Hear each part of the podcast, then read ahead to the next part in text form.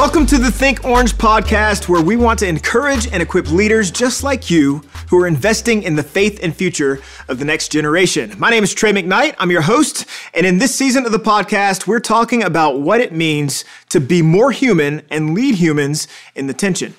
And we are so excited for you to listen to this message from Orange Conference by Matthew DePrez about how to leverage the potential of grandparents in your church. Matthew DePrez is currently on staff at Generations Church.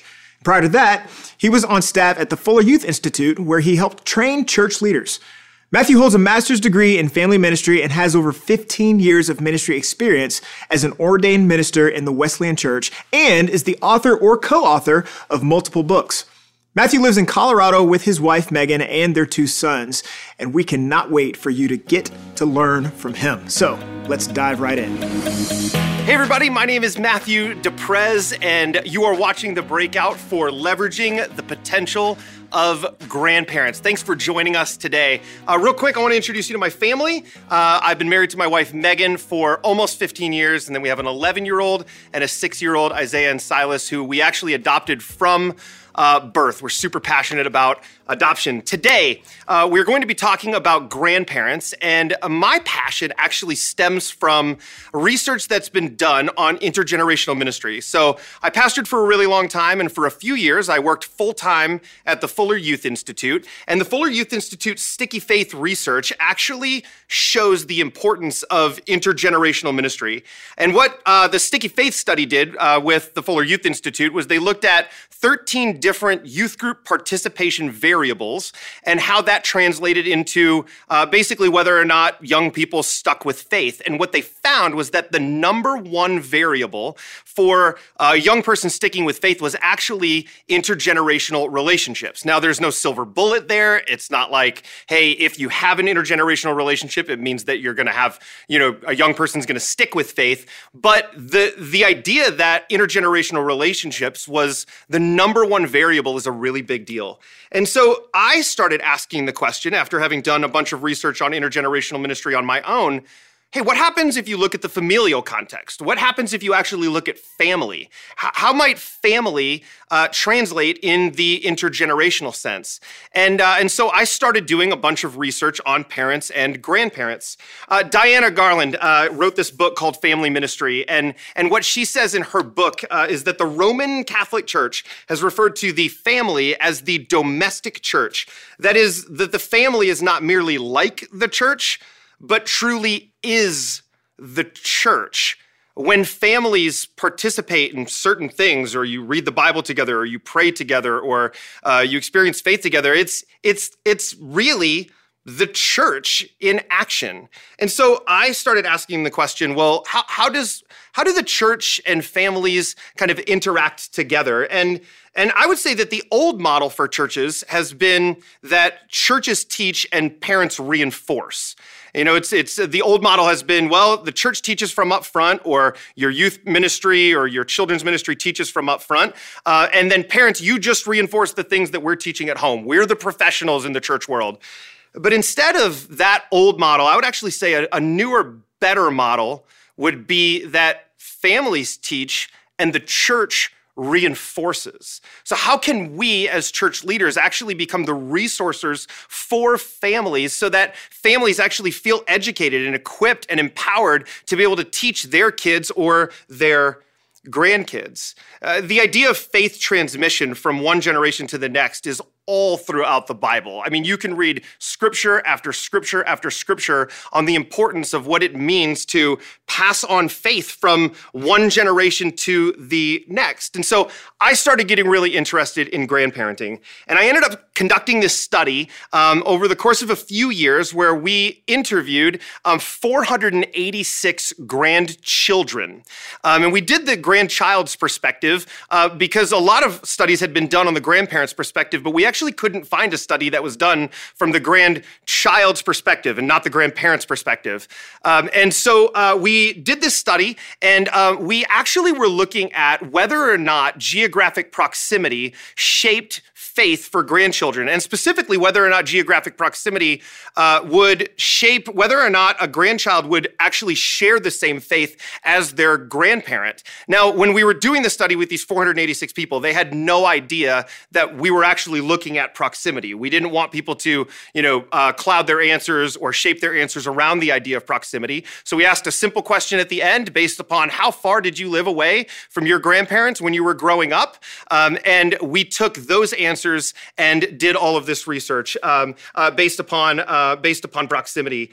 Um, so before we get into some of the research that or some of the things that we found in our study, uh, I want to talk about a few things with grandparents that are uh, pretty important for us to be processing. Uh, First of all, is that there are some significant changes that are actually happening with the grandparent grandchild relationship. First is that there is a significant growth that's happening uh, with in-home caretakers, um, with grandparents being the in-home caretakers of grandchildren. Now, there's probably a bunch of sociological reasons as to why that's actually happening, but that is on the rise significantly, especially in the last 20 years or so. Another one is that medical advances are actually increasing life expectancy, and so grandparents are living longer than ever before. They're having relationships with their grandchildren and their children for longer than ever before. And the other thing that's a really big deal that shapes the conversation that we been looking at with proximity is that digital technology is more accessible than ever before.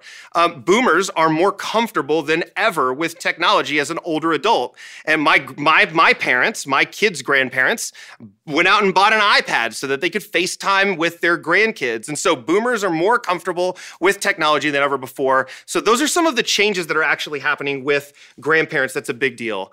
Another really, really big deal for grandparents is that grandparents care a lot about what it means to leave a legacy. Thoughtful grandparents, uh, grandparents who are followers of Jesus, want to leave a legacy for those who are younger. Uh, and, and, there's a, a, book that was actually written, a woman named Lillian Penner actually, she suggests that the following questions are central to um, faith with grandparents and grandchildren uh, today. Maybe these are some of the questions that grandparents need to be asking. Uh, is my walk with the uh, what I want reflected in the lives of my grandchildren. So, modeling questions. Uh, do I want my grandchildren to imitate my spiritual life? Will they want Jesus? What kind of memories will my grandchildren remember when I pass away? And will my love for God keep on living through my grandchildren even after I'm deceased? I think those are a lot of really good questions as it relates to grandparents wanting to leave a legacy. Uh, another big thing that grandparents are really, really interested in is kind of the idea of grandparents and storytelling. Uh, grandparents are storytellers. And I'm a storyteller, but I'm younger, right? It's a different kind of storytelling. Uh, grandparents are one of the only people who, who you, you, you allow for them to repeat the same stories over and over and over and over again. Like, I wouldn't dare shut down my grandfather when he was alive from some of the questions or some of the stories that he would actually share. Like their storytelling matters. Um, Stephen Bly, in his book, um, he actually said that grandparents bridge the abyss between the facts of history books and the news of today. They have this perspective that they've been around a long time and, and, and longer than grandchildren have been alive, obviously. And they have this ability to be able to tell these stories and bridge what happens in history with the news that's actually occurring today. And so grandparents and storytelling is a big deal. Uh, grandparents are are in a very unique role uh, that uh, I would say parents just can't be in. Uh, one is uh, that it's, I would say that grandparents is the only relationship that exists that's natural, that is two generations removed from each other. Uh, you know, in our intergenerational research, we we see the importance of it, but oftentimes it can be a little clunky and a little awkward. But grandparents oftentimes just have a very natural relationship two generations removed from each other with their grandchild and that makes a, that makes the relationship very very unique grandparents who are retired uh, are often less hurried and less busy and have more focused time than parents even do. You know, my life is really, really busy right now. I'm working. There's a lot of things going on, um, and and but my my parents and my in-laws, they're all retired, and they have less hurried time that they can spend with their grandkids. And they do it digitally. We don't live near them, um, but they aren't as hurried as parents are. And so grandparents can step into a really unique role. And then the, another one uh, is that my, my old boss, Kara Powell at the Fuller Youth Institute, she would say that grandparents are simply more immune to conflict with teenagers than parents are. And I think that is really, really important. Uh, now, that changes when a grandparent is an in home caretaker of a grandchild, and it's because the grandparent moves into a little more of a disciplinary role. But when the grandparent is the, isn't the disciplinarian, uh, there's a really unique relationship that exists that like conflict just doesn't happen in the same way uh, as a parent child relationship does uh, and so some of those are some of the things that I think are really key as we talk about grandparents and look at grandparenting and some of what's happening uh, with older adults today. Uh, getting into some of the research that I conducted, um, we were I, I, mentioned that our research was specifically looking at whether or not geographic proximity mattered. Do grandparents and grandchildren need to live close to each other in order for them to share the same faith? And what I would say is that proximity matters a lot, actually. Uh, but proximity actually doesn't matter in the, the way that I thought it would. If you were to ask me, as I'm putting on my research hat, a researcher hat, uh, what are some of the biases that you have one of the main biases that i would i had going into our research project was that if you live close to your grandparent you uh, the grandchild is more likely to share the same faith as their grandparent and what we actually found was that it was a variance of less than 2% um, of whether or not a grandparent lived uh, 10 miles from their grandchild or a thousand or more miles from their grandchild. So proximity didn't necessarily matter in terms of sharing the same faith like I expected, but it did seem to shape whether or not, or, or the, the spiritual maturity of the grandchild. And so we created this scale. It's really nerdy language, but it was called the grandparent grandchild faith formation scale. And we were specifically looking at, uh, we were specifically looking at spiritual maturity of grandchildren. Um, and so we created this scale. And so what we were looking at was how does faith maturity uh, actually intersect with this grandparent grandchild relationship and not just specifically sharing the same faith. Uh, and so proximity didn't seem, seem to shape whether or not the grandchild would share the same faith as their grandparent, but significantly, significantly had increases in spiritual maturity of the grandchild if they lived within 50 miles. And the reason why we chose 50 miles was because we considered that a day trip. Like you could, if they, you know, you weren't living in the same town maybe, but uh, if it was within 50 miles, you could see your grandparents in a day and then be back at your house. And so within 50 miles seemed to be a, a deal breaker. Now, I am not suggesting that grandparents should sh- should sell their home if they live more than 50 miles from their grandchild. I think it just requires a lot more intentionality. And the good news is is that digital means or uh, the digital accessibility is actually really helpful there. Uh, so a couple things um, that uh, we found was that uh, if you lived within 50 miles of a grand uh, of, of your grandchild or a grandparent lived uh, that close to a grandchild, there was a 25% increase in relational closeness. Now, are you saying that you paid all of this money to come to Orange to, to really hear that if you live close to your grandchild, you are likely to be re- more relationally close. And what I'm telling you is yes, like that's just literally what I'm actually telling you. Uh, but it doesn't mean that you have to live specifically that close because of the digital, uh, because of digital technology. Uh, so there's there's this uh, there's this uh, a guy named Lev Vygotsky, who's a developmentalist from 1978, and he coined this phrase, the zone of proximal development. And what he actually talks about is that um, as a developmentalist, he actually says that in order for a child to develop properly, they need to have adults around them who have mastered the task that they're trying to learn ahead of them. And so that child, uh, the younger person, actually needs developmentally older people who have already mastered that task ahead of them. Now, he's talking about everyday things like auto body mechanics or whatever. But when you start putting it in the spiritual context, the zone of proximal development actually matters a lot uh, because what a grandchild needs is they need a modeled faith. They need someone who's ahead of them in the journey, who, who has already mastered certain tasks that maybe they're trying to learn. And so the zone of proximal development matters a lot in terms of spiritual formation. Um, and, uh, and so proximity matters in this study um, in all sorts of different ways. So Lev Vygotsky would say that the zone of proximal development is actually a phase of development where a child has only partially mastered a task, but can participate in its execution with the assistance and supervision of an adult, and specifically of an adult who has mastered that task ahead of them. So let me talk about some different tasks that, that can be mastered by a grandparent that we actually found in our study that were significant indicators in the rise of spiritual maturity for their grandkid. One was Bible reading grandparents grandparents who read their Bible, but specifically, it's that grandparents who read their Bible and their grandchildren actually witnessed them reading their Bible seemed to actually shape uh, faith maturity for that grandchild. Now, the problem, the problem with the way we read the Bible is that we read the Bible by ourselves oftentimes. We literally have a phrase that's like, we need to get alone with God or time alone with God, or we need to get into our prayer closet or whatever you want to call it. And, and the idea is, is that we get away so that we can read scripture. But what we found was that it was actually the witnessing of the grandchild, watching the grandparent read the Bible or interact with scripture that actually mattered. It wasn't that they knew their grandparent read the Bible, it was that they saw them actually do it. Uh, and so I remember when I was finishing up my research, uh, my mother in law, uh, Debbie, she flew in to watch our kids because my wife and I were flying to uh, Hawaii. I was speaking at a church in Honolulu. And my, uh, and my mother in law said, Hey, you just finished up this big project on grandparents. What is one thing that I can do while I'm watching the kids and you're away? And I said, Put your Bible down on the coffee table and just have it visible in front of them the entire time we're gone. I'm just curious to see what the conversations are like.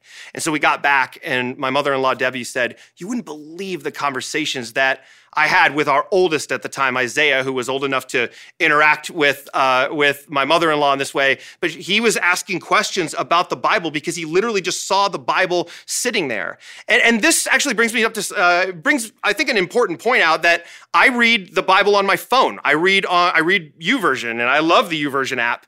But when I'm, I'm, buried in my phone and I'm actually reading scripture, my kids actually don't know that I'm reading scripture. And so I would argue that while I'm a huge proponent of technology, reading a physical Bible is actually really, really important in this case so that your so that grandkids can actually see modeled grandparents reading scripture in front of them. The other thing that was interesting was that we actually found that uh, just because a grandparent reads the Bible and a grandchild sees them do it, it didn't necessarily translate into the grandchild reading more of the Bible. And we'll talk a little more about how grandparents shape grandchildren. Um, but here are some of of the indicators, some of the things that we actually found were increases in uh, increases in spiritual maturity. There was a 30%, if you're a Bible reading grandparent, there was a 30% increase in grandparents hugging and telling their grandchildren they love them if they consistently read the Bible. There was a 25% increase in relational closeness, a 30% increase in having faith related discussions,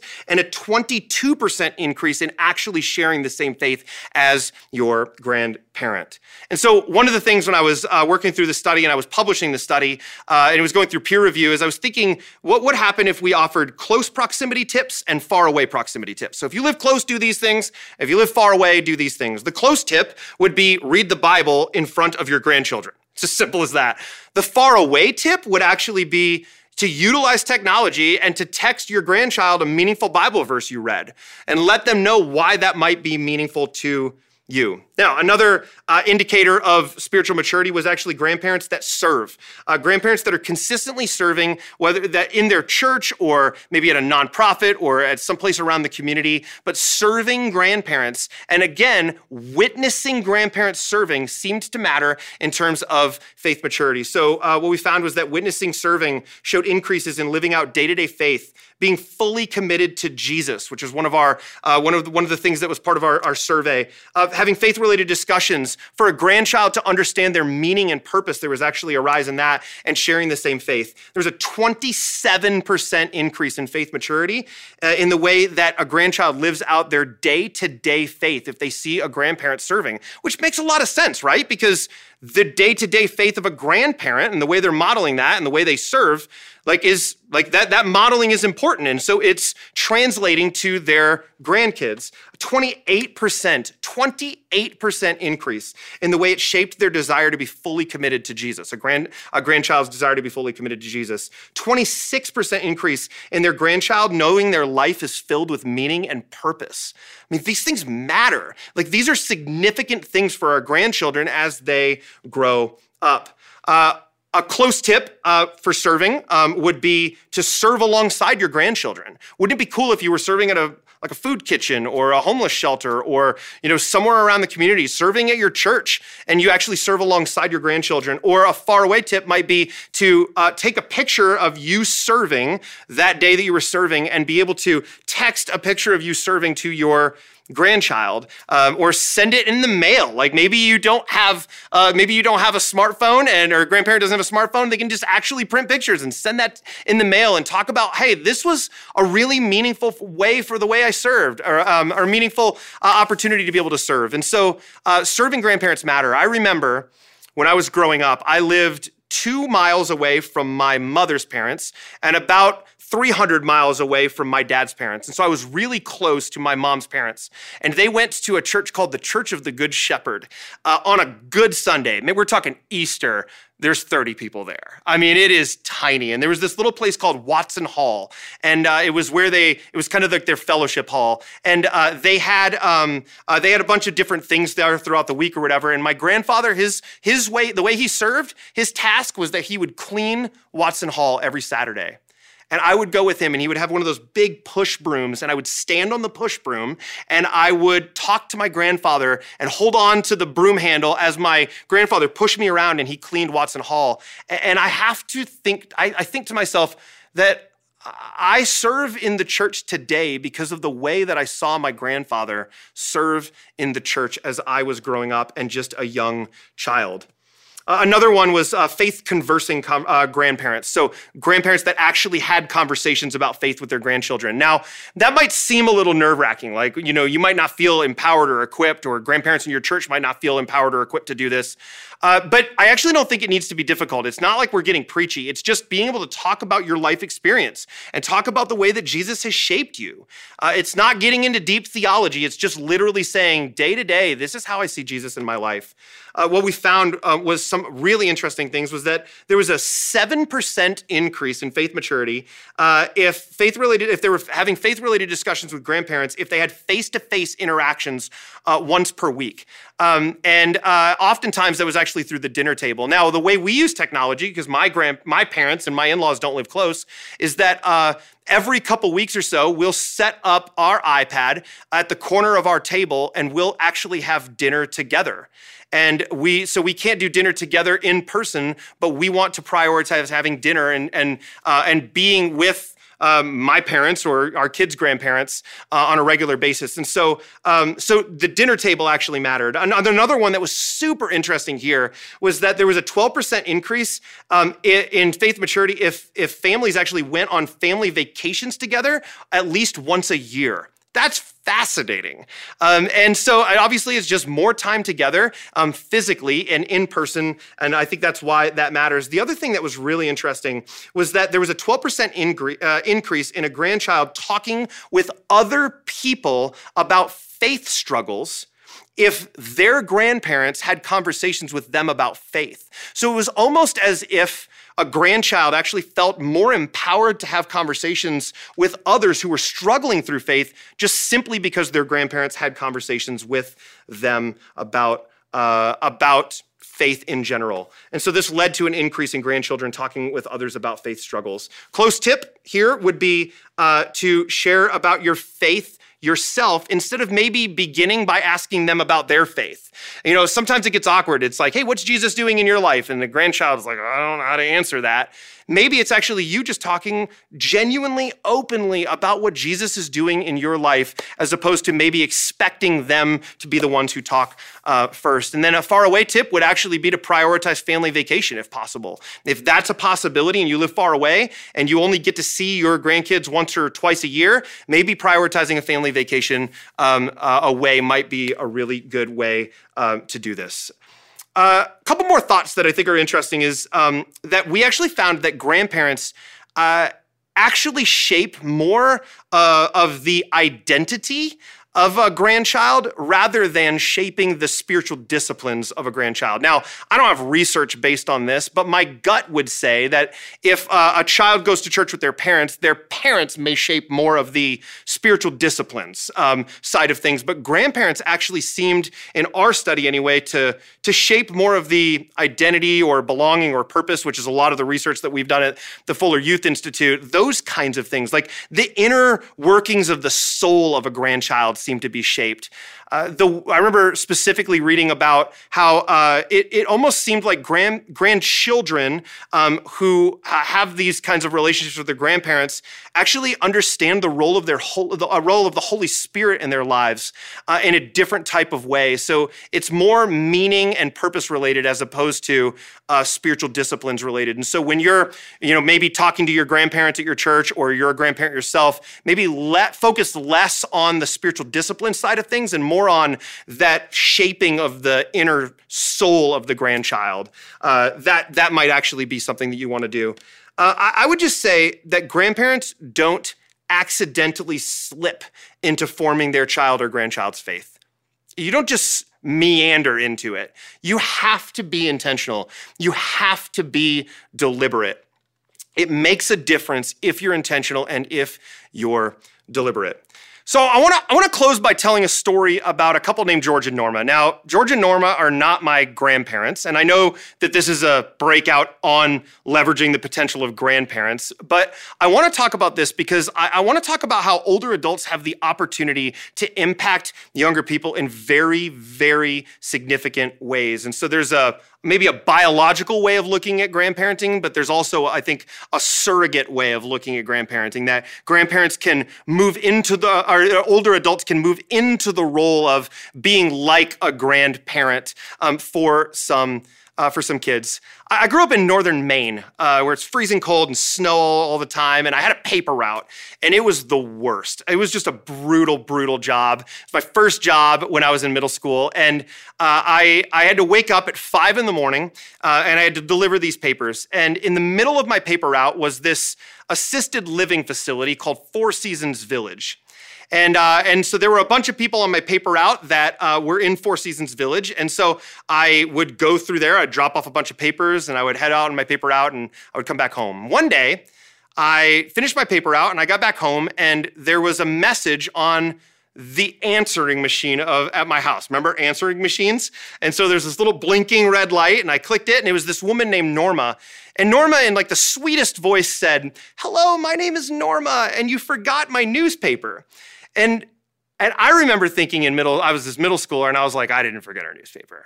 Like, there's no way I forgot our newspaper. And so I called this, I called this this woman back who I'd never met before. I just, I said, Hi, I'm Matthew, I'm your paper boy. I didn't forget your newspaper. And she's like, But I think you did. And and I, I was like, no, I didn't. And and what this meant for me, if you forgot someone's newspaper or you didn't have enough newspapers is that you actually had to get your parents to bring you to a convenience store or some sort of a store and you had to buy a newspaper with your own money. It was like 60 cents, which is like 10 weeks worth of work for a paper route, right? And so I, I had to go do this and it was a really big inconvenience. And so I had my parents bring me and I uh, went back into Four Seasons Village and I was walking and I had the newspaper with me and Norma greets me at the door and she says, Hi, Matthew. She's so kind. And I took the newspaper and I threw it on the ground and I walked off because I'm a jerk. it was not a good look. And, uh, and so I walked off, and, and Norma says, Thanks, Matthew. And I just went on with my day. The next morning, it's 5 a.m. I'm going through Four Seasons Village, and who greets me at the door? Micromanaging Norma greets me at the door. like, what are you doing? Like, okay, like, uh, there's this, we had this moment yesterday where I forgot the newspaper. You don't need to wake up at five in the morning to make sure that I drop off your newspaper. She says, Hi, Matthew. And I put the newspaper in her mailbox and I walk off without saying a word. Two weeks go by.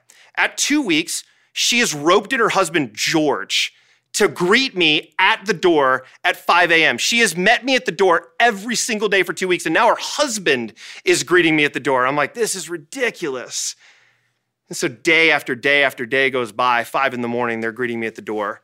And I uh, and I I genuinely came to appreciate George and Norma over this time. I remember they invited me in and they and they had made me cookies one day, and so I had conversation with them and I and I, I just got to know them, and they were really nice people.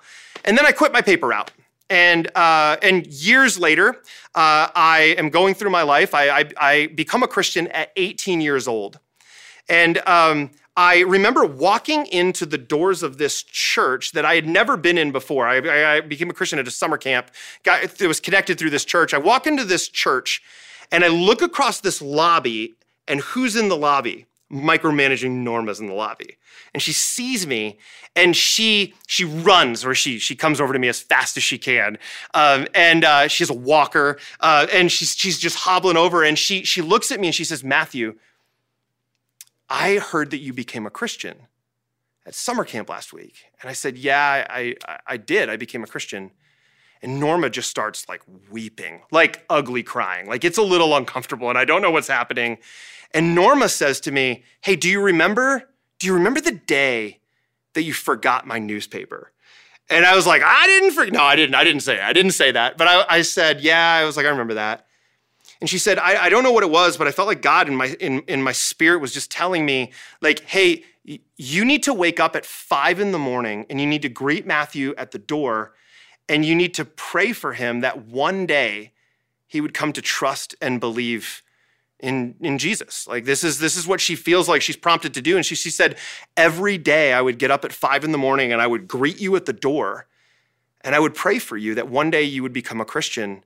And she said, even after you even after you quit your paper out, I would still wake up at five in the morning every single day and pray for you that one day you would become a Christian. And as she's weeping, she says, That moment is today. Like that, mo- the moment has happened. And I'm like losing it. I'm like weeping. Like it's this like beautiful moment here. And, and what was interesting to me, what felt so powerful was that.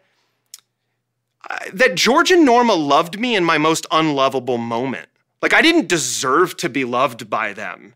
Like, I was a huge jerk, and they stuck with me.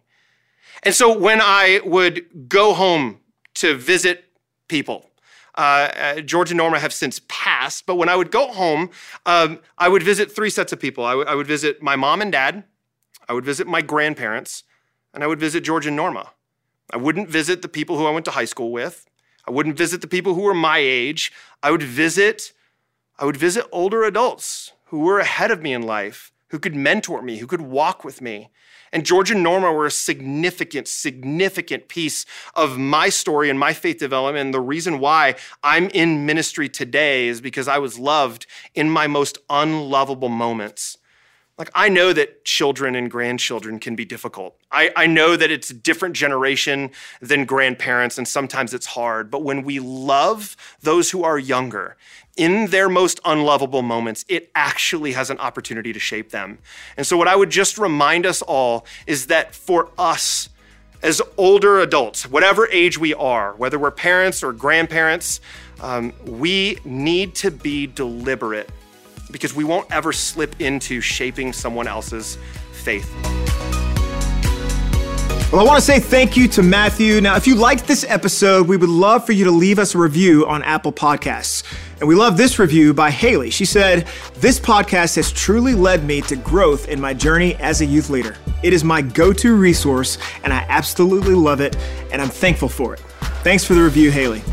And we'd love for you to join us at Orange Tour to continue learning what it means to lead humans.